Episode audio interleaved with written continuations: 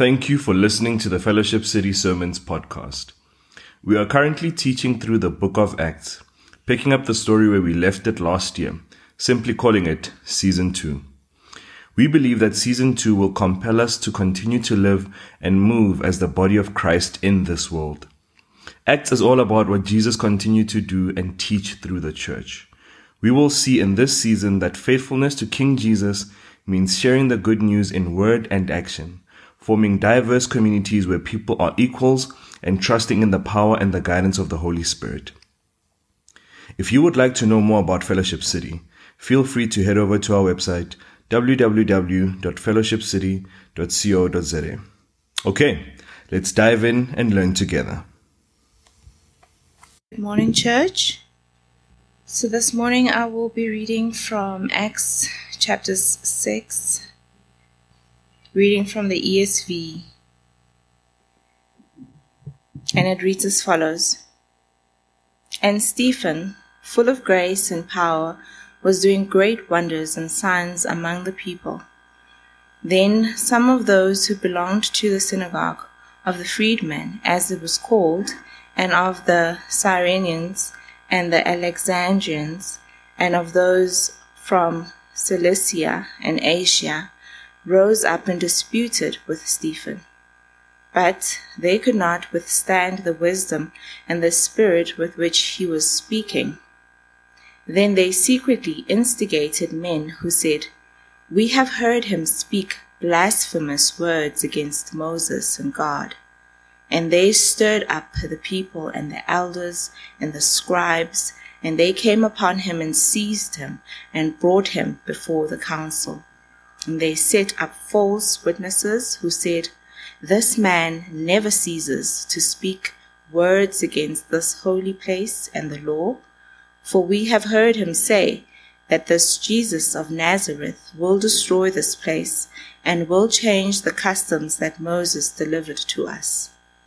And gazing at him, all who sat in the council saw that his face was like the face of an angel. Thank you do want to say that those who uh, look at the images and graphics that we do uh, put out, um, you would have seen that it highlights a text that starts from uh, Acts chapter 6, verse 8 to chapter 8, verse 3. But we're not going to get that far. And that is why I didn't read that far. So don't be alarmed. We're not going to be here past 2 o'clock. No, so we will be a little bit quicker than that. And that is why we chose a specific text to drive a specific point um, from the text. You. My name is Lesejo, um, and I have the privilege of serving the body of Christ through Fellowship City. And as an elder, um, sent out with Reno to plant Fellowship City. And I have the privilege this morning in particular to share the word of God with you. Um, we are in season two of Acts. So we've just started season two, uh, and last week Reno spoke about the challenges of the church as seen in Acts 6 verses 1 to 7. And these are familiar or similar challenges that we would face as Fellowship City. Um, we need hands and feet and hearts as the ministry of God grows here at Fellowship City. And that is what um, the dis- disciples at that point uh, brought seven people to serve more in the spaces of the church to continue the ministry. So if you missed that sermon, please listen to it on, on, on YouTube or your favorite audio podcast platform. Um, and also consider serving here uh, at Fellowship City. That is if you call Fellowship City home. So today we look at Acts 6 verse 8 to 15, not 8 to 3. We will look at Acts 7 as well because it's got some implications of the text that we're currently looking at. We will do so looking at three particular points. So our map or our flow for this morning will be the message, will be our response, and the gospel. So we'll look at the message, our response, and the gospel as we look at Acts 6 verse 8 to 15. Let me pray us. Let me ask God through His Holy Spirit to be with us this morning as we engage this text and to help us understand this text and know what we ought to do as we respond to this text. Um, Lord, we thank you that this morning we can gather as your people, that we can come together sing songs of praise and worship, that we can hear from you through your word. I pray that you speak through me. I pray that you would speak and touch the hearts of your people. I pray that you would speak to them those things that you'd want them to know, to say, and to do. And I pray all this in Jesus' name. Amen. So we are introduced to Stephen, as Tandiwe read um, this morning. We were also introduced to Stephen in verse 5 of Acts 6, um, as the disciples brought on more people to carry on the ministry. Um, they brought seven more people to help the ministry so that they can continue to grow this ministry. So that's where we were introduced to Stephen. And this morning we read a little bit more about Stephen. We aren't really told about his full personal life um, or his complete lineage or if he had family, or we aren't really uh, told about the length of time between when he was appointed and when this particular verse 8 to 15 um, was sort of put together. But what we do know and what we do see from this text is we see Stephen the man. We see Stephen and his courageous witness for the gospel. That is what we'll sort of see as we engage this text. We see this because we read that he was performing wonders and signs among the people. Not only wonders, as it says, but it says great wonders that he was performing among the people. He was being noticed by those that were around him. And we see that specifically when we look at verse 9 of our text. So the people he was with, the people he was performing miracles around, started to dispute with him. They disputed what he was saying and they disputed what he was doing. And these are people from the synagogue. These are people uh, which are from the freedmen synagogue, which is what they call it. Basically alluding to a people that were formerly slaves, Jews who were formerly slaves, but now form part of the synagogue that are free. Um, so he forms part of the synagogue and he's teaching in the synagogue, and he's sometimes performing signs and miracles and wonders that are called great. So these people that he's with, from different tribes, we see um, these people are the people that are disputing with him or have a dispute with him. And we see that Stephen responds to this dispute such that they cannot withstand the wisdom and spirit with which he is speaking. So can you imagine this picture? Stephen sitting or standing before these people and these people of different cultures that are now disputing this message, challenging him. But we are seeing that he does not back down. We're seeing that he, he, he could have buckled, he could have buckled, he could have backed down, but he doesn't do that. He continues. And he speaks with wisdom, guided by the Spirit. That is what we see. So why do you think Stephen would respond like this? What is at the heart of this confidence that he has to stand among these people who are disputing him and for him to respond in this way? What's at the heart of this confidence? I think he has walked with the disciples and come to greater knowledge of God through the teaching and discipleship. I think it is because he's also full of grace and power, which we see. So power here alluding to Acts, Acts, Acts chapter 1 verse 8, um, which says, um, but you will receive power when the Holy Spirit has come upon you, and you will be my witnesses in Jerusalem and in Judea and Samaria and to the ends of the earth. So that's the power that is re- referring to here, that the Holy Spirit. So I think it's speaking about, um, or he gets his confidence from from the disciples and the teaching, from the, from the grace and power that is on him because of what God has done. But more importantly, I think his confidence is from the promises of God. I think he holds to those promises of God that he's heard through the teaching. I think one in particular promise we, we can see in Luke's chapter 21, 12 to 19, which should be behind me on the screen. And it reads, and this is Jesus foretelling about destruction and persecution that is coming. So verse 12 says, But before all this, they will lay their hands on you and persecute you, delivering you up to the synagogues and prisons, and you will be brought before kings and governors for my name's sake. This will be your opportunity to bear witness. Settle it therefore in your minds not to meditate beforehand how to answer. For I will give you a mouth and wisdom which none of your adversaries will be able to withstand or contradict. You will be delivered up even by parents and brothers, relatives and friends, and some of them, some of some of you will they will put to death.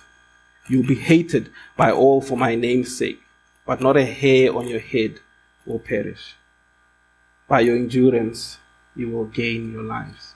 That's the promise that I think is at the heart of his confidence as well. The promise of what Jesus had already said and knowing knowing this truth. So Stephen isn't the only one that would experience this persecution. He's not the only one that would experience these challenges. Some of the disciples would have experienced it as well. And we, it's important to note here that even some have died because of these challenges but he still holds firm and continues to share the gospel. I do think when Jesus here is saying um, that not a hair on your head will be will perish, I think he's still ultimately referring to if you continue in this way, living in this way, sharing the gospel, you will not lose your life, but you will gain it an eternal life. So by your endurance, you will gain your lives. So you may lose your life in so doing, but you will gain your life through your endurance. So verse 11 starts to escalate now. It starts with the word then. It reads, Then they secretly instigated men who said, We have heard him blaspheme, speaking blasphemous against, words against Moses and God. So, so the people from the different tribes, from the synagogue, can't challenge Stephen and he speaks with wisdom and speaks through the Spirit of God. So they can't challenge him. So now they come up with another plan. They make another plan, a devious plan. They come up with a conspiracy. They spread lies. We see that in verse 11 about Stephen. So much so that he is arrested and seized and brought before the council. And this is the same council that Jesus stood before for the same charges as Jesus blasphemy against Moses and God. And those were the charges. They take a step further in this plot. They bring about false witnesses to strengthen their case. And just a side, just a short side road, um, blasphemy against Moses and God. That is what he's being accused for. I do. I want to split these two accusations and sort of deal with them one, one, one at a time. So the first one being that Stephen is blaspheming against Moses. So basically speaking uh, profanity or disrespectfully against Moses. And the second accusation is blasphemy against God. So the main exhibit to use in testing these cases, in testing these accusations, is really to, to look at the Bible, to let scripture interpret itself. So the first accusation about Moses. So Acts 7 shows clearly that Stephen honors Moses. So if you read Acts 7, this is Stephen's defense against these accusations. It shows that he honors Moses. This then contradicts the blasphemy against Moses and the law, like the people are saying, that like the false witnesses are bringing as a charge. Accusation number two is Stephen saying that Jesus will destroy the temple. And we see it from verse 13. This man never ceases to speak words against this holy place and the law. For we have heard him say that this Jesus of Nazareth will destroy this place and will change the customs that Moses delivered to us. I think we need to spend a little bit more time on this point because of three reasons. The first reason, spoiler alert, Stephen dies for this. He dies for this very accusation. He is stoned in Acts 7, verse 54 to 60. The second reason the Jewish leaders kill for this truth, because this truth to them is threatening. This is not a truth that they want to believe. Jesus was also killed for this truth.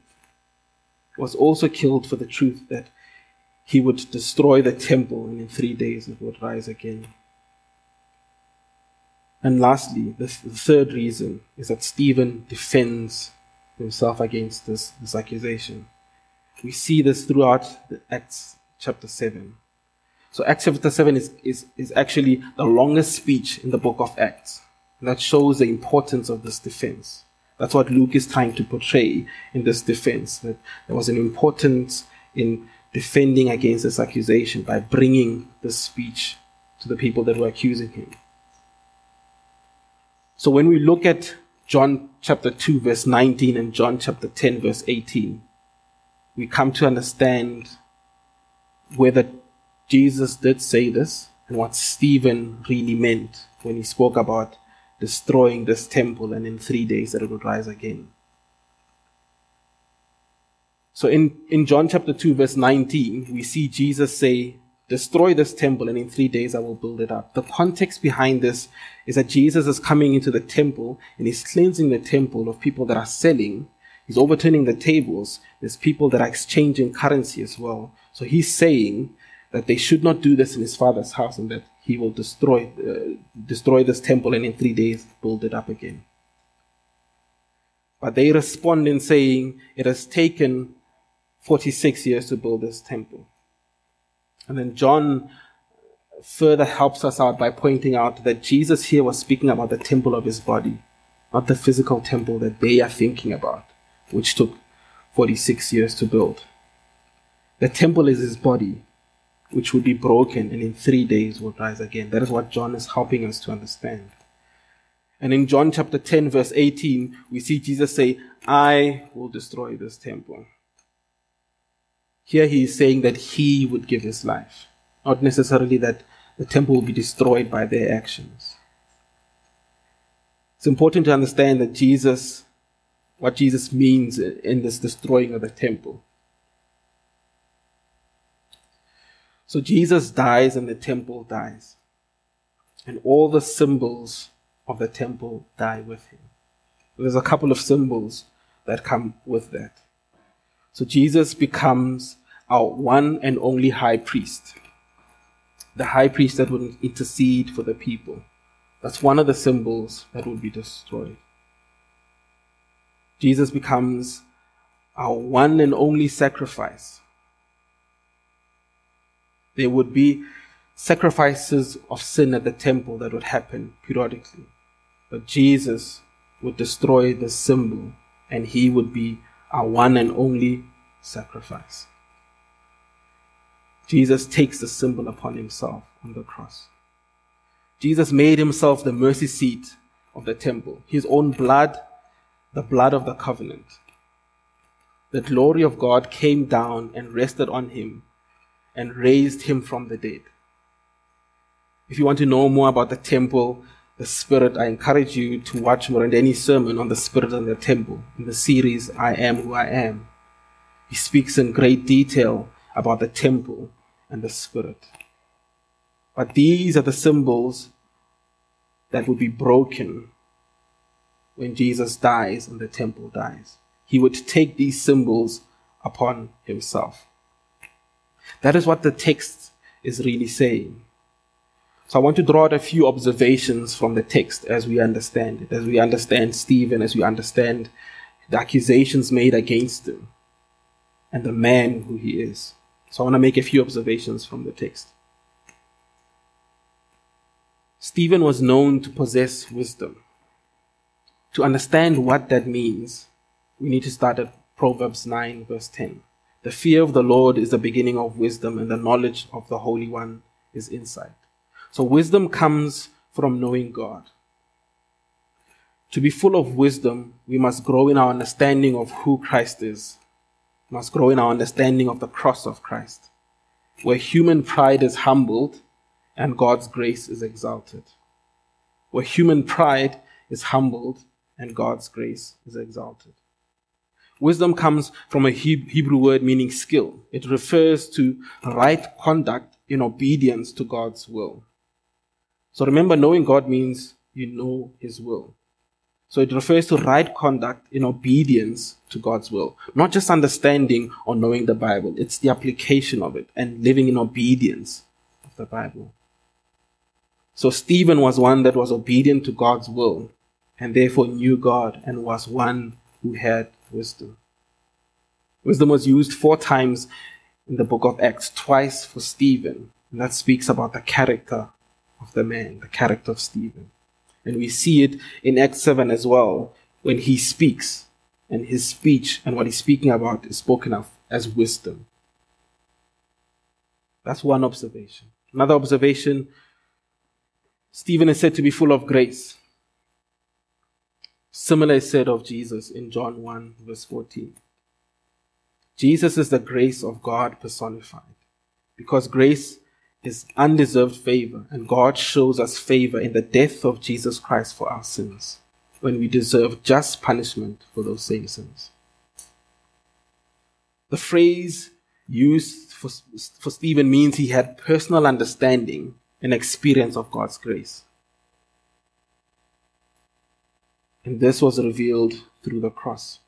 We know that salvation is not by our works or our own righteousness, but rather by the undeserved favor of God, shown to us while we were yet sinners.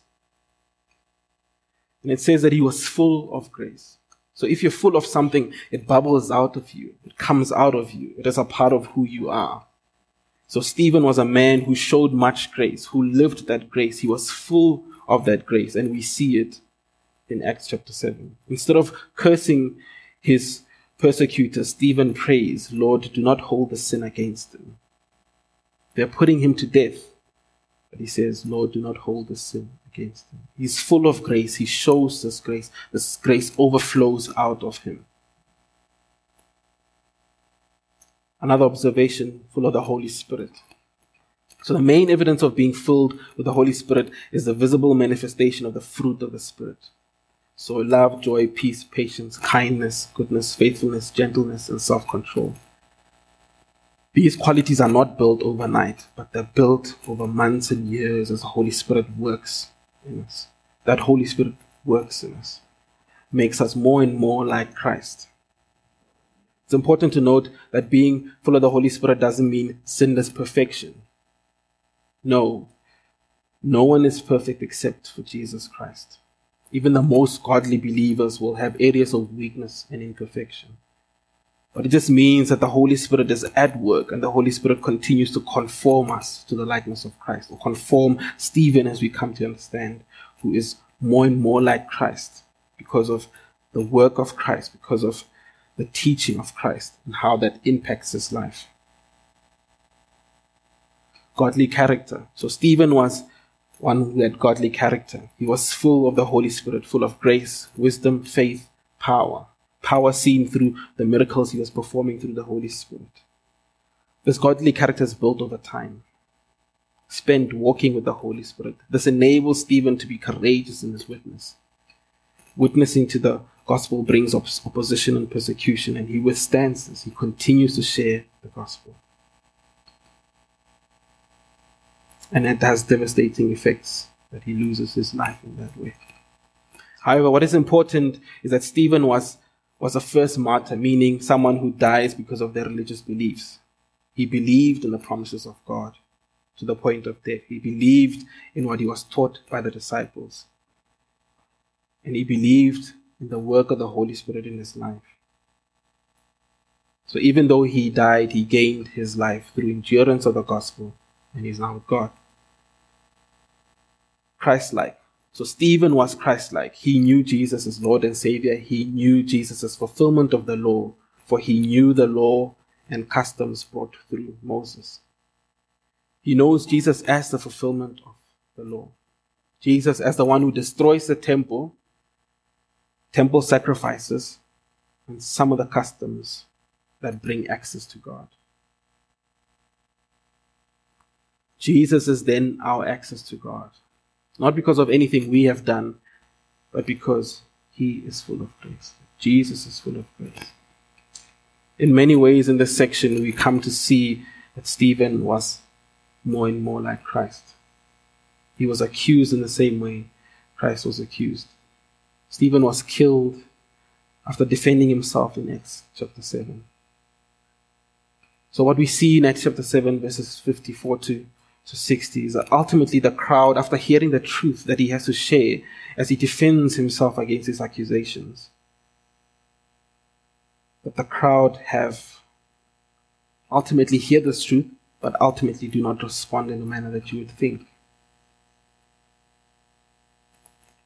The text says, Now when they heard these things, they were enraged, and they ground their teeth at him. But he, full of the Holy Spirit, gazed into heaven and saw the glory of God, and Jesus standing at the right hand of God. And he said, Behold, I see the heavens opened, and the Son of Man standing at the right hand of God. But they cried out with a loud voice and stopped their ears and rushed together at him.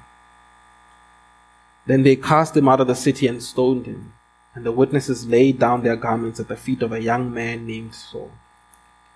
And as they were stoning Stephen, he cried out, Lord Jesus, receive my spirit. And falling to his knees, he cried out with a loud voice, Lord, do not hold this sin against them. And when he had said this, he fell asleep. There's so much in this text. We're going to just look at a few observations from the text. There's so much in this text. We, we won't speak about Saul. Saul will come in next week's sermon. But we see his first mentioned here as one of the people that were part of um, these people that were that were accusing Stephen and that were putting to, him to death. We're seeing him as a ringleader as well. If you read the text, and you'll see and hear more of that um, in the next episodes of Acts. So Stephen was full of the Holy Spirit. He then saw the glory of God and Jesus, the one who intercedes for us, the high priest. So many times Jesus is mentioned in the Bible sitting next to the Father, but now we see it's mentioned that he's standing. And I'd like to believe that this was a sign of honor, much like what you get when someone has acted with distinction much like you'd get when a, maybe a PhD student graduates, because of the discipline that would come from acting with distinction. Or maybe like uh, if those who know football, uh, 2005 Barcelona versus Real Madrid, um, there is a chap named Ronaldinho who uh, destroyed Madrid, and the opposition stood up and gave him a standing ovation because of how he acted in that way. So what's most important to see is that Stephen says his last words to God, not the crowd that is stoning him. He says his last words to God as the crowd is crushing his skull. He says, Lord, do not hold the sin against them. False witnesses. This is the last observation. Luke mentions false witnesses. I think what Luke was actually saying here is that the, the false witnesses were putting a bad twist, were putting false twist to the truth. I'm saying this because Luke knows that Stephen said these things. That Stephen said that Jesus would destroy the temple and some of the customs of Moses. Luke knows this. The false part is that he did not blaspheme against the law, Moses, and God. That's the false twist that these false witnesses are putting. So Stephen didn't speak against the holy place and the law. What is important to note is that the false witnesses did not understand that the destruction that Stephen and Jesus spoke about was as a fulfillment of everything that God and Moses promised, which is the forgiveness of sins and personal access to God through the change in the priesthood, which would now be through Jesus Christ. The false witnesses didn't understand this our response. There would be a couple of different people who might respond in different ways to this message, respond in different ways to Stephen, respond in different ways to understanding what this section of text has to say to us. And I think there's some responses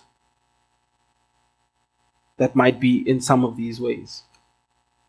Maybe fear of sharing the gospel. We see Stephen is ready to share the gospel.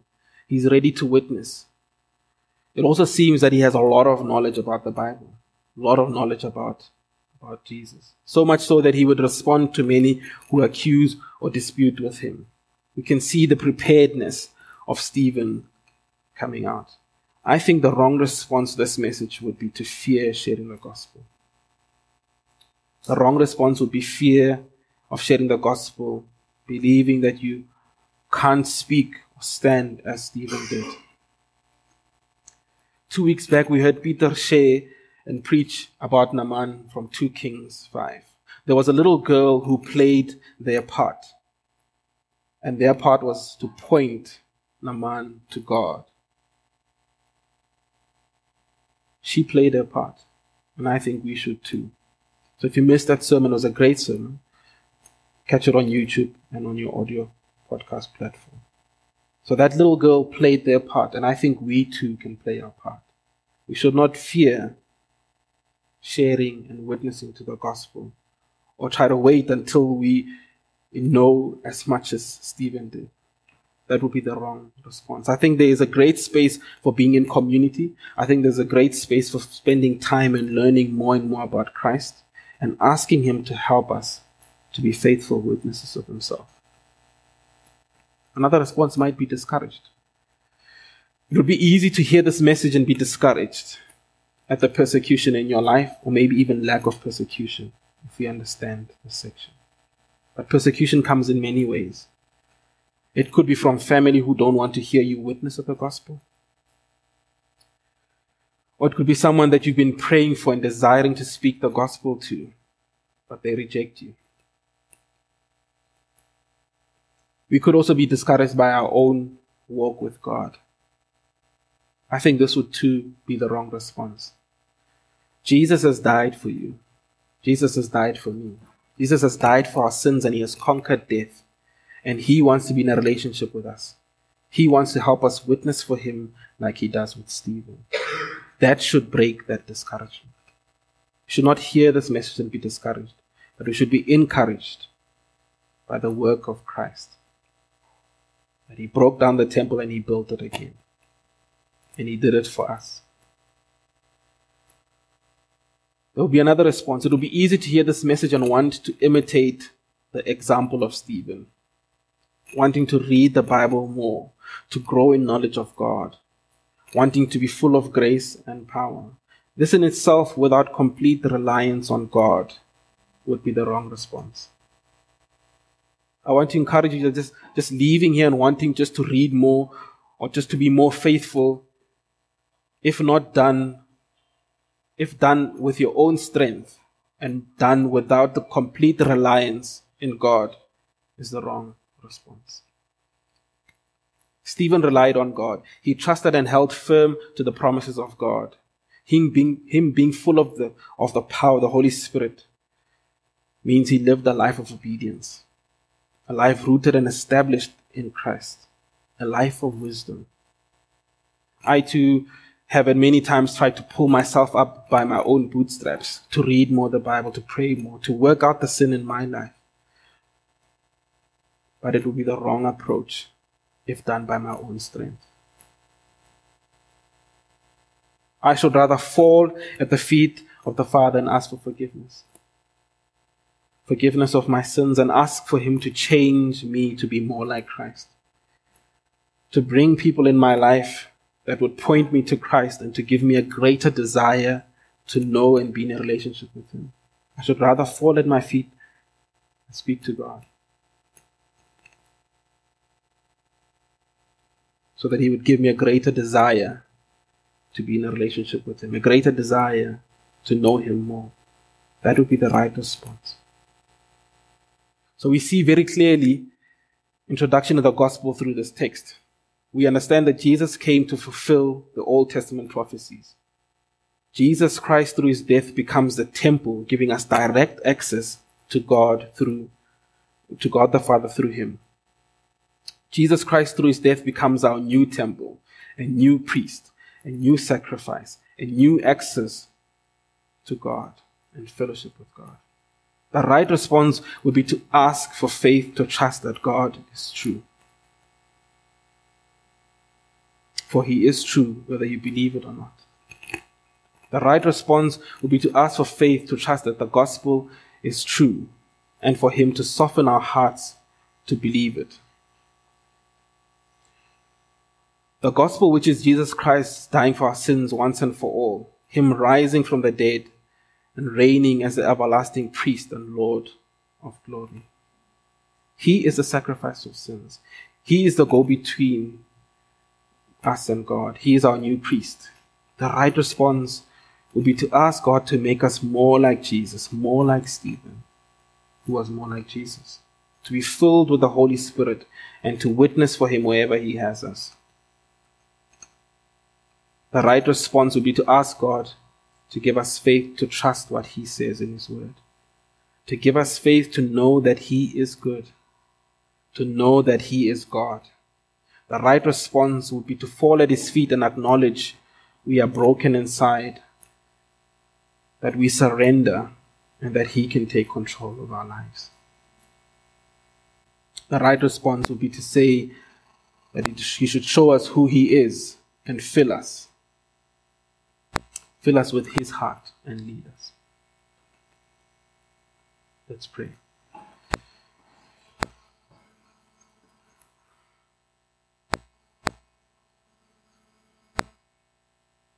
You may want to speak to God and maybe tell Him where you are.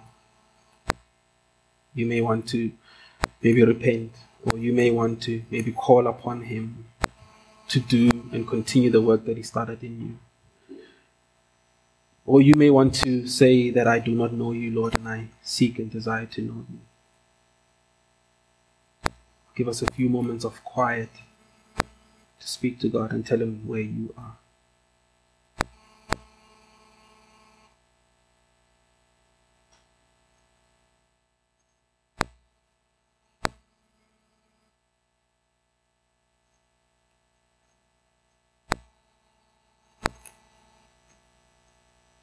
Lord Jesus, we thank you that you did the work of salvation, that you died on the cross for our sins, that you broke down the temple and rebuilt it in three days. We thank you that you did it for us, that you desire to have a relationship with us you desire for us to be yours. We thank you that you empower Stephen, empower the disciples, and empower many around us to witness for you. And we thank you that we can pray the same, that you would empower us to be faithful witnesses of you, Lord. We pray that you would give us and grant us a greater desire to know you more and more that when we see the sin in our lives, that we won't want to merely pull ourselves up by our bootstraps, but that we would come to you. That we would bend the knee and fall before you, Father. That we would repent, that we would trust that you would draw us nearer to yourself. That you would remind us that you love us. And that you'd remind us that we should also say and practice that we love you because of the work you've done in and through us. Pray that this morning that you'd give us faith to trust your word. Give us faith to trust the things that you say. Give us faith to trust you. Build up our faith in you.